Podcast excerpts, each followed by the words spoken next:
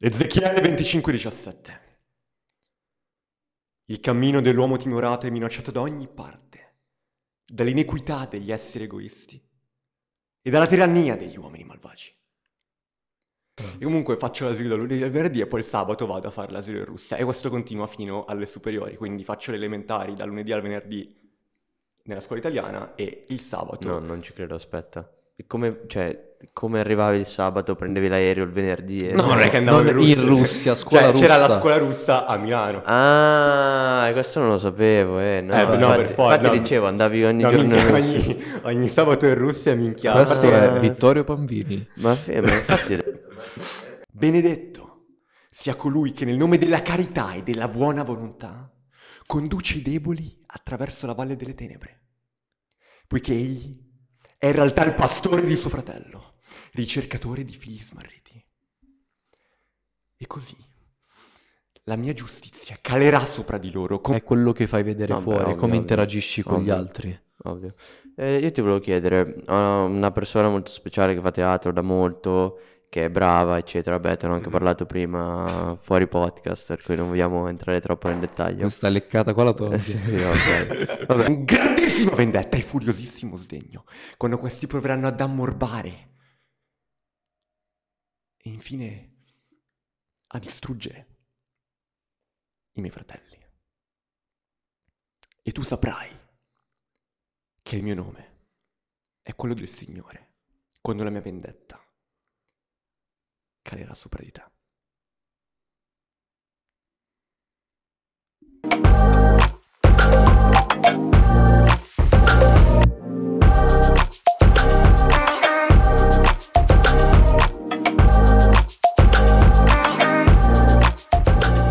Bentornati a tutti, siamo qua con il primissimo episodio del 2024 dopo diciamo Natale, Capodanno, il mio compleanno.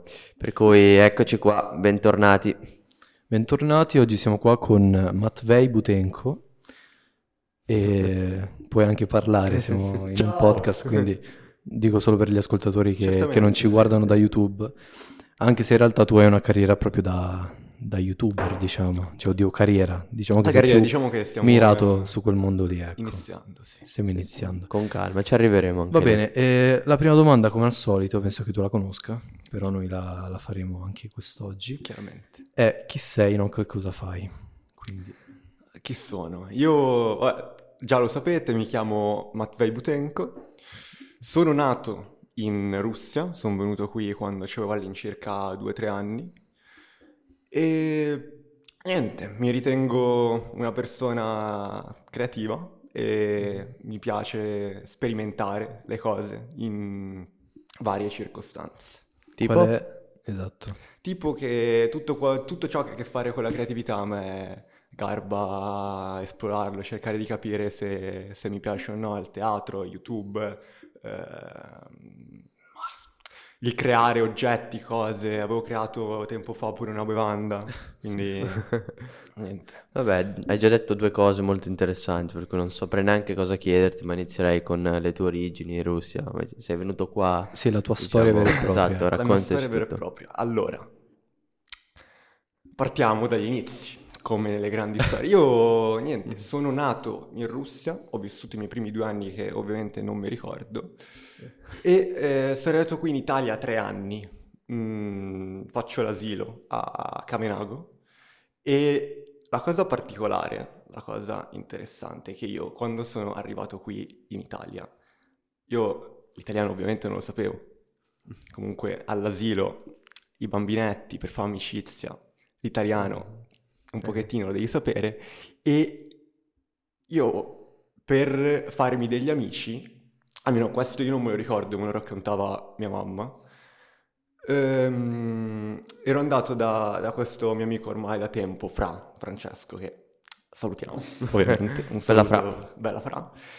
E lui è stato il mio primo amico di sempre e io l'ho approcciato parlandogli in, eh, in russo e poi è stato un po' tramite lui che ho imparato l'italiano. In realtà Ok. poi quando si è tanto piccoli, l'imparare lingue è una cosa che ti viene praticamente spontanea. Infatti tantissimi ragazzi, anche piccolini, vengono mandati magari in scuole inglesi, scuole francesi, scuole internazionali, proprio per fargli assimilare più lingue possibili alla tenera età. Quelli che hanno i soldi, sì. Eh, quelli che Di hanno i solito, soldi, sì. eh, quelli che hanno i soldi, sì. No, no, si dice infatti che più, cioè prima si imparano lingue, prim- più è facile impararle. Per cui No, È vero. infatti, infatti.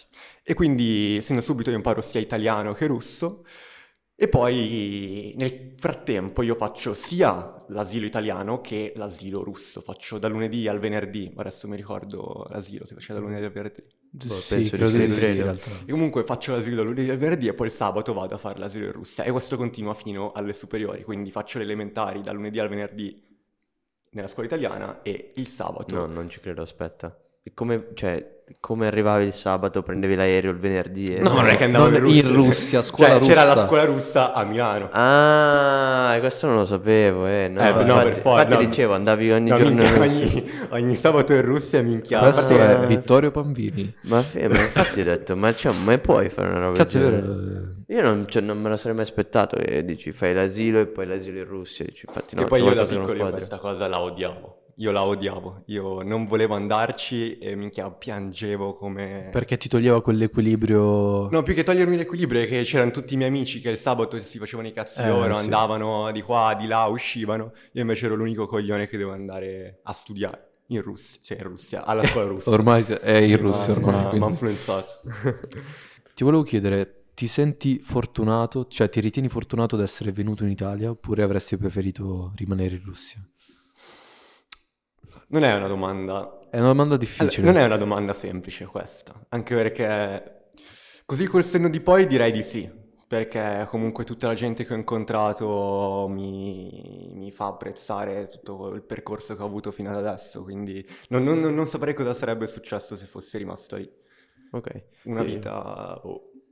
Sicuramente i, i due ambienti, l'Italia e la Russia, sono ambienti totalmente Eh beh, diversi. sì. Totalmente, ma che neanche ve lo Eh, immaginate. infatti sono te lo volevo chiedere appunto i svantaggi e vantaggi della Russia e dell'Italia. Che poi in realtà io quando andavo erano più periodi estivi e ci andavo semplicemente per eh, vedere i miei parenti, mio padre, mio fratello e quindi niente, più che altro la vita in Russia. Non, non- non saprei neanche come, come spiegarvela. Eh sì, Sono andato, adesso mi ricordo quanti anni fa, però in un campo estivo in Russia. È una roba tipo... tipo quando- scuola zoo. No, no, no, è tipo quei via- come fai quando mm, i viaggi all'estero. Ok. Però io l'ho fatto per tre settimane, no? Ok. Ed erano tre settimane in questo campo che si chiama Artec, dove viene gente da tutto il mondo che però conosce la lingua russa.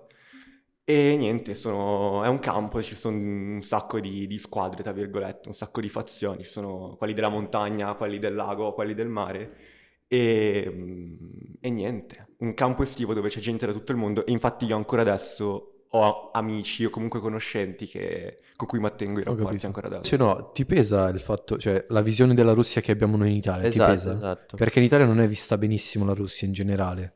E anche tutto, in tutto l'Occidente, ecco, non è vista Ma bene. anche semplicemente gli stereotipi che si hanno sulla Russia, del tipo eh, le informazioni in Russia che girano appunto nella Russia sono false o almeno le persone sanno poco relativamente quello che si gira. Esatto, banalmente, cioè, tutte le restrizioni. Considerando anche stereotipi, no? Putin, la guerra, tutte queste caratteristiche qua. Allora, io vi posso dire che è vero, ma come è così in Russia anche qua. Non credete che Eh, no, infatti, di essendo, sicuro, di dato che sicuro. siamo in un Oh. nel come si dice emiver no, Eh, nell'emisfero. nell'emisfera occidentale, allora qua non c'è proprio No, no, anzi, anzi. Sì, sì. ultimamente, vabbè, non parliamo di politica, però No, esatto. Di sicuro ce n'è, adesso soprattutto in questo periodo anche di, di guerra, che è stata anche un po' dimenticata da, da tutti gli altri avvenimenti, pure la guerra Israele-Palestina. C'è stato, c'è stato. Questo indubbiamente sì. stai dicendo in Italia o in Russia? Entrambi. No, dico eh, propaganda. Ah, Ovviamente tanto in Russia, ma come tanto qua in Sì, Italia. sì, no, La verità secondo me sta sempre nel mezzo. Anzi, è- in realtà, allora, tipo, io la sera ho il telegiornale in sottofondo mentre mangiamo a casa mia, cose Mhm. varie. E non avevo mai sentito in passato, invece è una cosa che sto sentendo molto adesso, il fatto che al TG dicano a un certo punto, in molti TG, eh, vorremmo fare questo disclaimer, noi giornalisti, perché stanno entrando nel, nel giornalismo, comunque in questo settore, persone che entrano dalla politica. E quindi hanno paura i giornalisti che i politici tentano- tentino di controllare in qualche modo le informazioni che vengono mediate in televisione come, Mhm. come nei giornali. Ed è una cosa che stanno dicendo da tipo tre mesi a questa parte e che non avevo mai sentito negli anni, gli anni precedenti, prima di questa nuova politica che con, vabbè, Giorgia Meloni e tutto il resto.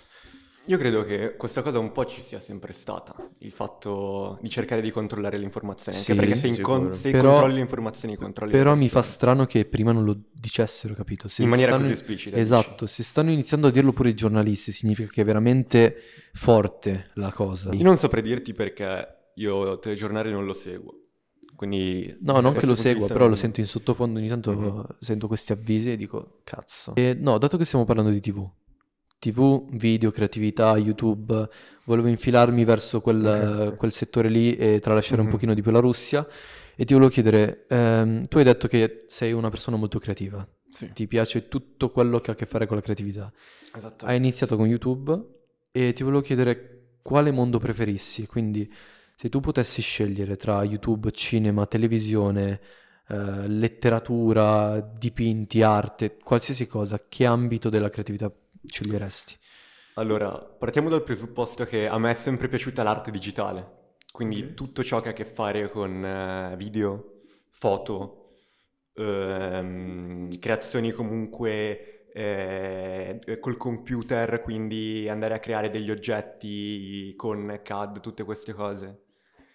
Ehm, vi dirò, YouTube è stata per me la prima cosa, il mio primo approccio perché ho sempre ritenuto figo il fatto di poter guardare un qualcosa, vedere un video e metterci sotto la musica, questo proprio da piccolino piccolino. Io penso di essere una di quelle persone, come secondo me tanti della nostra generazione, che sono cresciuti con YouTube, con tutti gli YouTuber, e adesso credo, rispetto magari a tanti anni fa, quando proprio la professione dello YouTuber era decisamente non sdoganata come adesso, adesso credo che anche molte più persone prendono sul serio il fatto di poter fare YouTube proprio come, proprio come professione.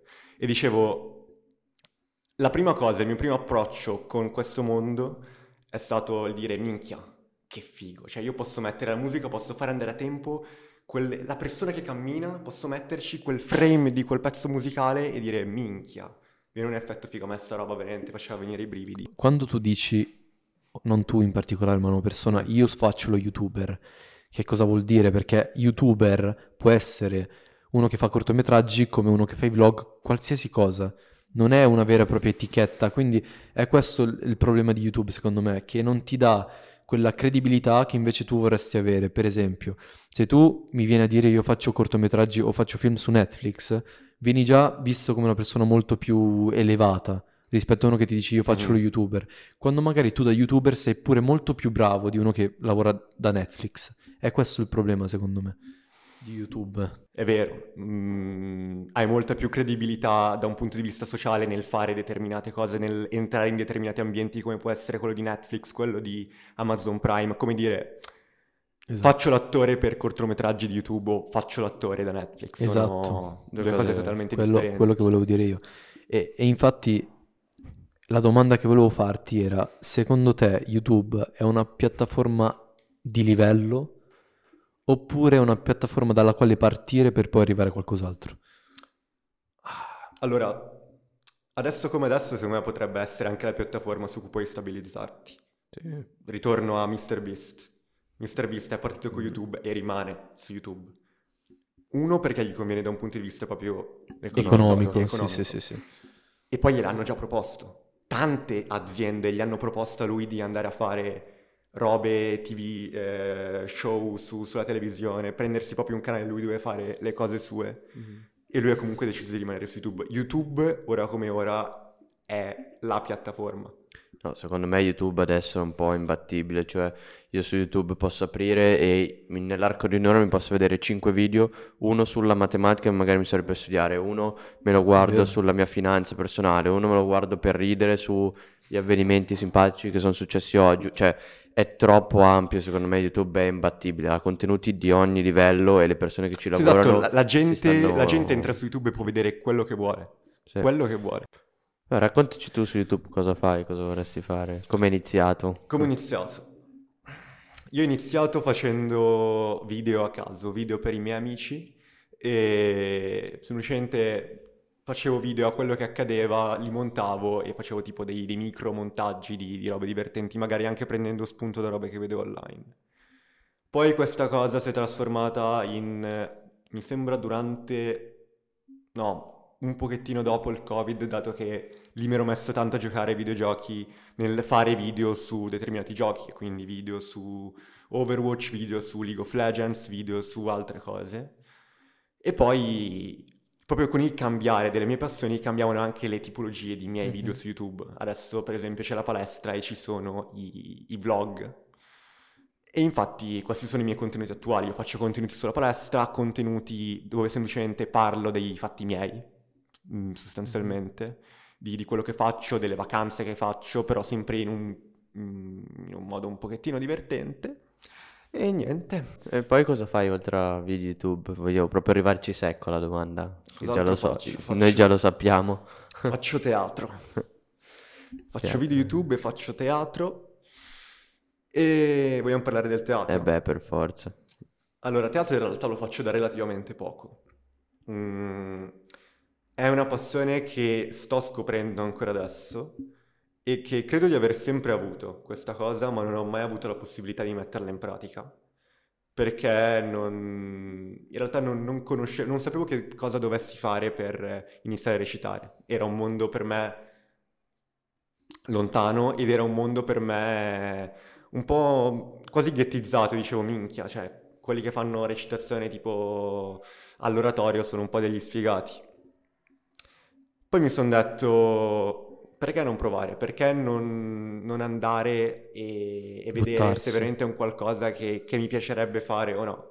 Ho provato e mi è piaciuto. Mi è piaciuto, me ne sono letteralmente innamorato, mi piace fare, mi piace fare teatro, mi piace fare tutte le lezioni di teatro, cercare proprio di mh, studiare no- non semplicemente eh, che cosa fa l'attore, ma proprio la mia interiorità, perché è un qualcosa che veramente ti fa esplorare te stesso, le tue emozioni, lavorare proprio su... su- Proprio oggi sono appena tornato da un- una lezione di teatro, abbiamo lavorato sulle maschere e sulle emozioni, avevamo quattro sedie e ognuna di queste sedie rappresentava un'emozione. Tu dovevi metterti questa maschera nera che non faceva vedere appunto, a te ti faceva vedere tutto, ma agli altri niente. E entrando in una di queste zone erano felicità, rabbia, tristezza e amore. Entrando in una di queste zone tu dovevi cogliere l'emozione e farla esplodere e quindi dovevi recitare, però non con il viso, solamente con il corpo perché appunto gli altri non ti potevano vedere. E magari per emozioni come la tristezza o la rabbia ti viene molto più facile, Mhm. perché è un Però- qualcosa Di più espressivo. Sì di più espressivo e È anche facile, molto più sì. facile da rappresentare. Se tiri un pugno per terra magari o ti butti per terra, sì. Esattamente, anche perché poi è facile cadere nella banalità, anche lì, è vero, è facile trasmettere emozioni come la rabbia o la tristezza, ma è anche facile cadere nella banalità, quindi fare robe così banali che dici, vabbè, cioè, Sì, sì, sì, sì. molto più difficili invece sono la felicità e l'amore, cioè l'amore... Esatto, Cosa hai fatto l'amore cosa... Ma in realtà tu quando sei lì ti danno 10 minuti e devi esplorarle tutte queste zone. Com'è strutturata la cosa? Tu hai queste quattro sedie, adesso cerco di rappresentarlo tipo in 3D, 1, 2, 3, 4. C'è la zona in mezzo che è la zona, tra virgolette, di purificazione e anche Mm. la zona esterna che è la zona di purificazione.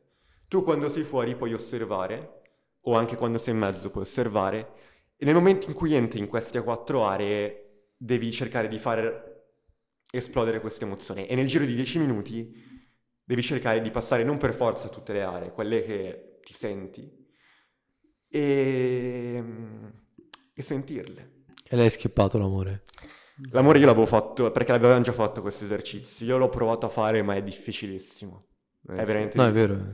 Ah, Io l'altra volta, l'altra volta questo esercizio l'avevamo fatto, però senza le maschere. Io ho provato a farlo l'amore, ma ragazzi. Eh no, è difficile, immagino. Io ti volevo chiedere, io sono stato un po', cioè non sono stato, non ho mai fatto teatro, però sono stato un po' in questo ambiente, ho visto un po' alla lunga cosa succede anche dietro le quinte, eccetera. E la cosa che mi ha colpito è che un buon 70% direi delle persone che fanno teatro sono persone timide, cioè di solito introverse, almeno nella mia esperienza, non so se è vero. E mi chiedevo come mai poi quando vanno sul palco cambiano completamente, cioè iniziano a recitare, diventano, non lo so, cambiano personalità. Cioè succede anche a te, ai amici che hanno queste È... caratteristiche?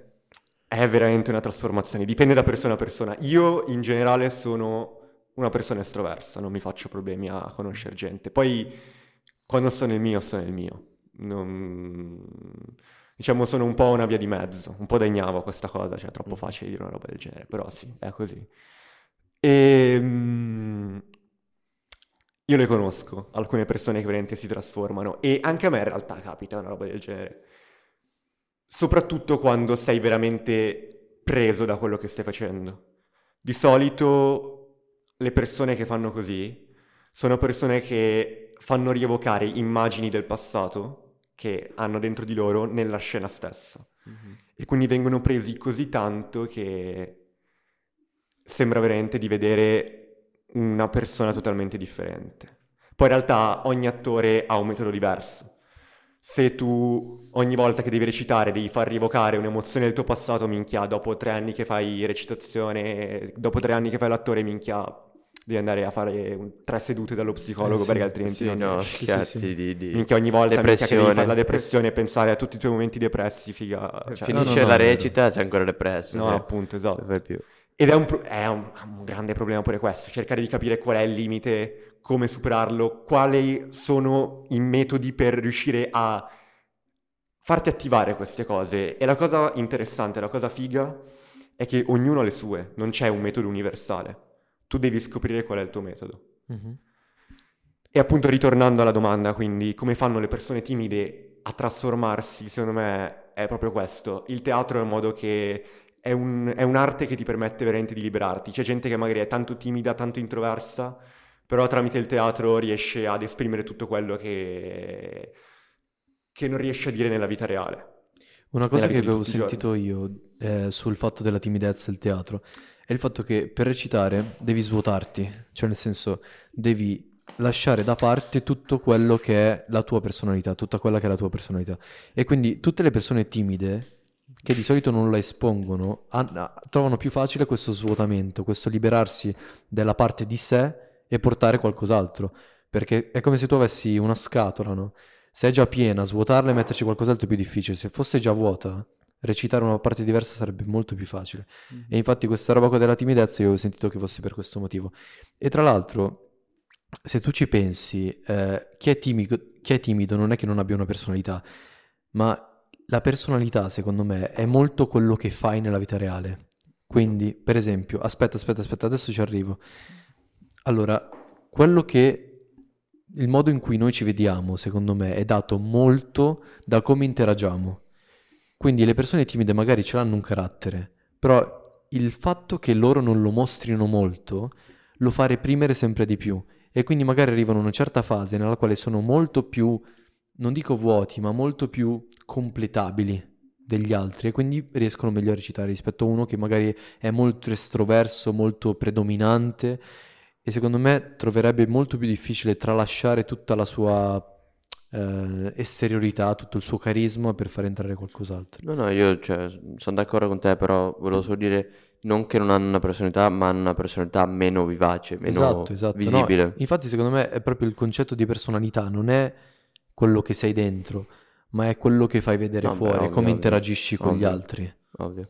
Eh, io ti volevo chiedere, una persona molto speciale che fa teatro da molto, che è brava, eccetera. Vabbè, te ne ho anche Mhm. parlato prima fuori podcast, per cui non vogliamo entrare troppo nel dettaglio. Questa leccata qua la Eh, togli. sì, ok. Vabbè, tolto quello, ti volevo chiedere, io me ne accorgo da spettatore alla lunga sempre, non darmi proprio per finito, alla lunga se un attore è bravo o meno, cioè riesco a riconoscere delle parti in cui un attore dico, ah cazzo, qua ha recitato bene, ah cazzo, qua quella voce me l'ha fatta bene, oppure mi ha fatto immedesimare nella scena.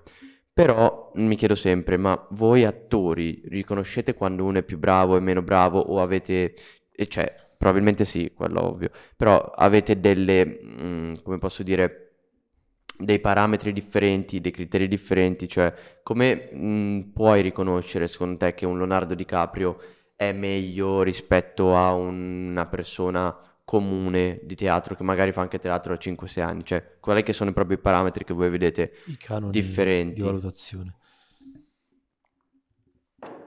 È una cosa oggettiva e soggettiva. Partiamo innanzitutto dal fatto che una cosa è il teatro e un'altra cosa è il cinema. Sono due cose Sì, sì, non mi veniva- simili, ma sono due cose anche tanto diverse. Sì, sì, è Bam, vero. distrutto Eh, no, non mi veniva nessuno No, no, persona di sta, teatro.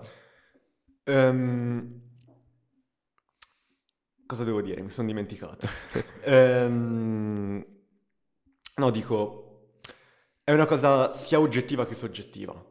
Mm, ci sono delle cose che puoi valutare in maniera soggettiva e quelle sono per esempio le emozioni che a te ridà un determinato attore.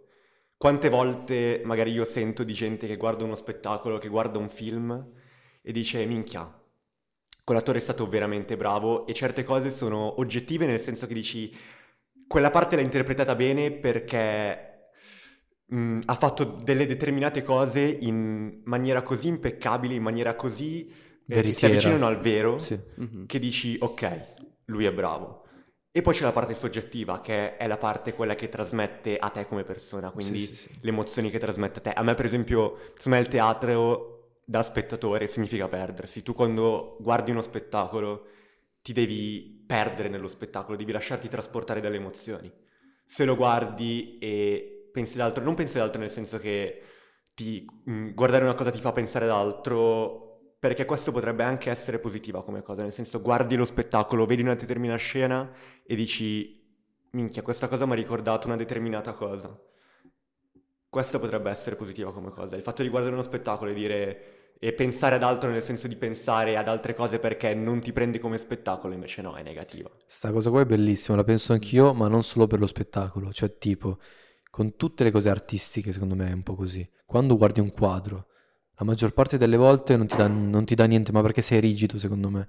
Cioè tutte le forme d'arte guardate con rigidità non, non ti lasciano qualcosa. O un Vero. film, o una, una musica anche. Magari stai ascoltando una musica in macchina quando sei incazzato perché la gente ti suona il clacson non la senti.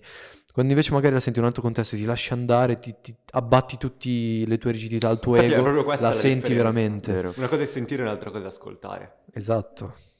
Secondo me il teatro, se riesci a proprio immedesimarti nelle persone, nei, diciamo, negli attori, e riesci a entrare nello spettacolo, è quasi più immersivo di andare al cinema e vedersi proprio un film. Secondo questo- me no, però No, secondo me- anche Allora, si può discutere. Si può discutere. Si può discutere e io vi dico, da uno che prima credeva, anzi, io prima pensavo come te, credevo che nulla potesse raggiungere il cinema. Negli ultimi anni, adesso anche che sto facendo teatro, che sto vede- andando a vedere tanti spettacoli, ragazzi, Eh, cioè... Secondo me sono due cose diverse. Allora, Sì, sono due cose diverse, adesso- però essere Però, esatto. nel- all'interno del teatro Mm. e vedere uno spettacolo, uno spettacolo che non sarà mai come quello che hanno fatto un anno fa, come non sarà mai come quello che faranno tra due settimane, magari è lo stesso spettacolo, ma sono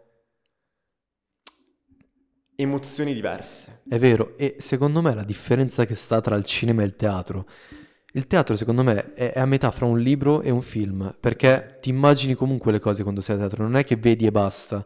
Cioè, la, la sceneggiatura che c'è, no, la sceneggiatura, la scenografia che c'è attorno, magari c'è un divano e poi c'è il nero dietro, qualche luce, tutto vuoto, e tu ti immagini anche la stanza, ti immagini quello che succede, le espressioni, perché tu non vedi bene Sì, le sì, è facce tutta la finzione narrativa è molto più immagina, cioè è molto più evocativo il teatro.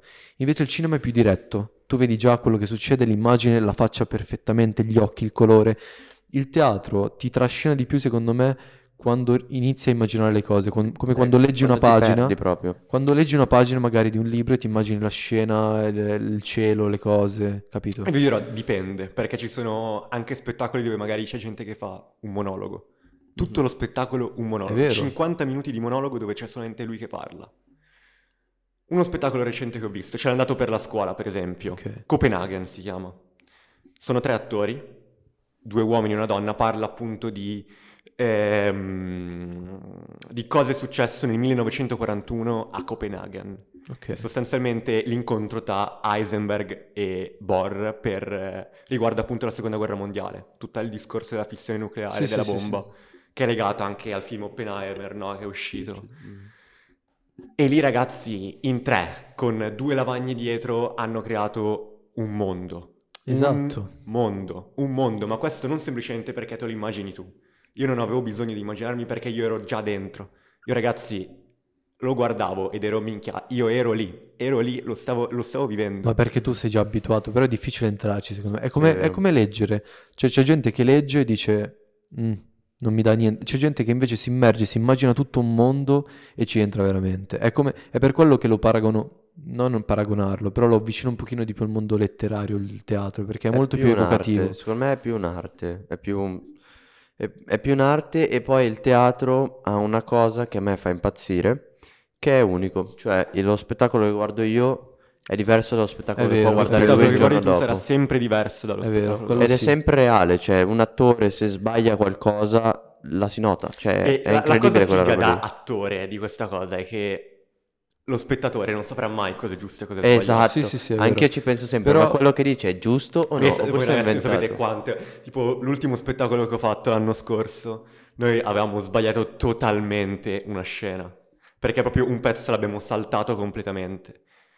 E tu devi sempre andare avanti, non ti devi mai fermare perché questo agli occhi del... Lo spettatore Eh, non lo sì. sa, Eh, non lo sì. sa.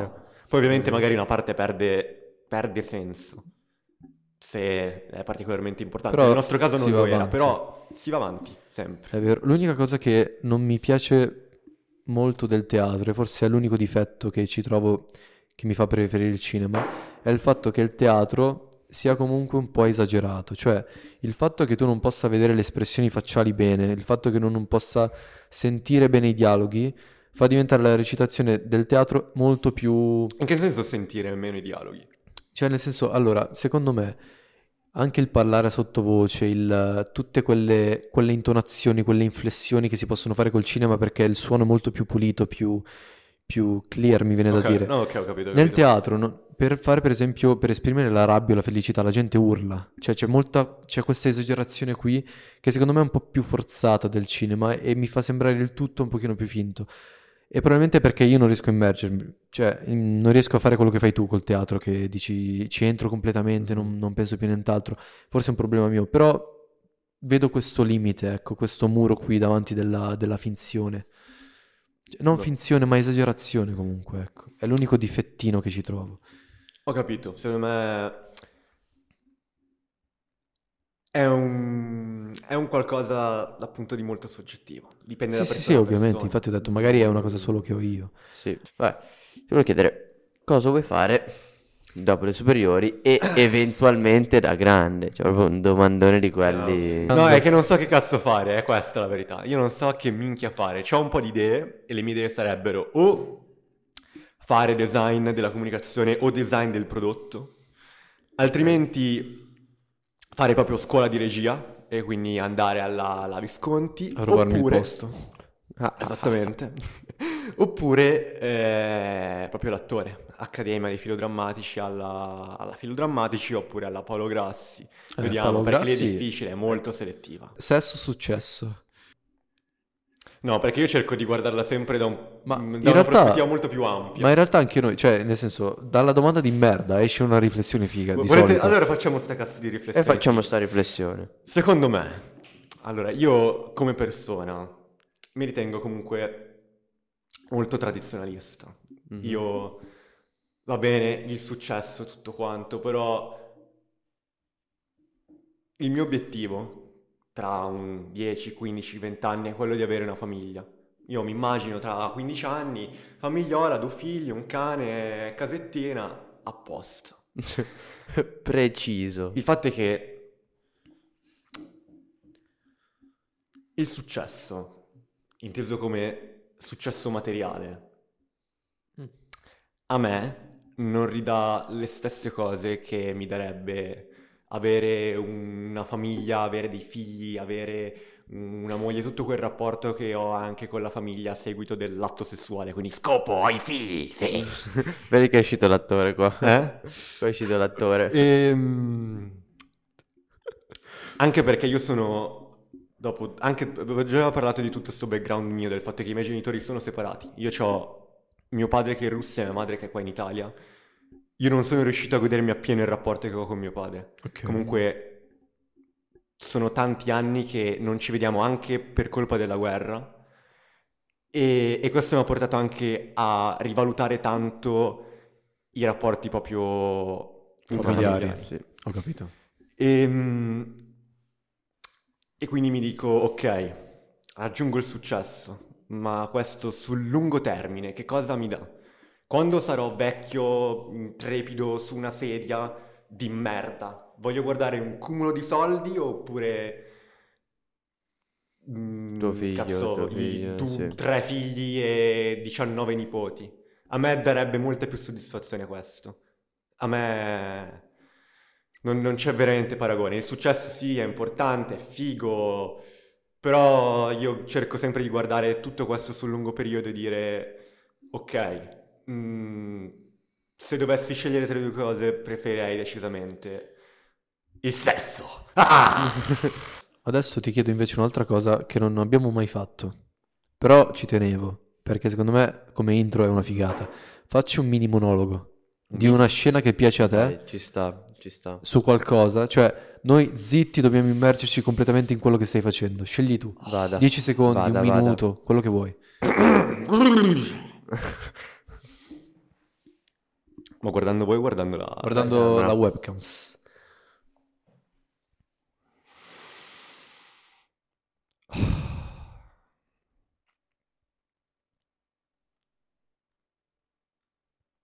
Ezechiele 25:17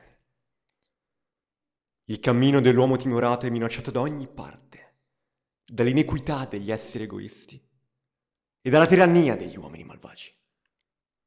Benedetto sia colui che nel nome della carità e della buona volontà conduce i deboli attraverso la valle delle tenebre, poiché egli è in realtà il pastore di suo fratello, ricercatore di figli smarriti.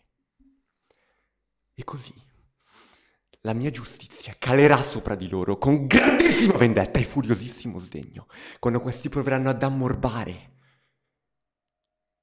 e infine a distruggere i miei fratelli. E tu saprai che il mio nome è quello del Signore, quando la mia vendetta calerà sopra di te. Boia.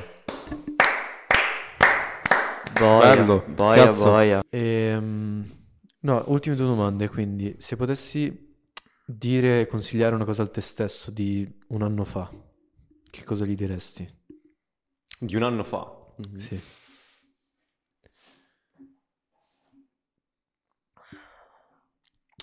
Fai più video, Mhm. Ok. non ti fare problemi a fare i video, non, eh, mm, non ti focalizzare sul fatto che un video deve uscire perfetto, ma falli e basta. E falli con costanza, non ti fermare. Perché questo mi avrebbe mo- aiutato molto di più adesso. Sì. E poi... Ma credo que- questa è la, cosa- la prima cosa che mi è venuta in mente. Poi, boh, di altre non saprei. Vabbè, fai l'ultimo. E invece questa è la più filosofica del podcast. Uff. Insieme alla prima. Usti. Allora, se potessi scegliere una sola cosa, concreta o astratta, che ti sarebbe data, che cosa sceglieresti? Cioè, puoi desiderare qualsiasi cosa, chiederla e ti viene data.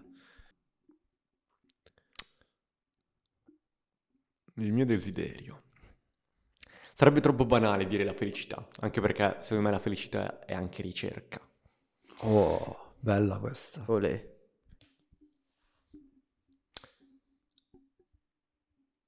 Avere un rapporto più profondo con alcune persone, cercare di capirle molto di più. Ah, Io direi Dai, che possiamo Grazie mille, molto finire. bello questo episodio. Ah, vabbè, facciamo il cin cin, un brindisi senza acqua, Brindisi tonico. senza acqua, Brindisi però tonico. grazie mille. Alla prossima. Grazie, alla Grazie prossima. a voi.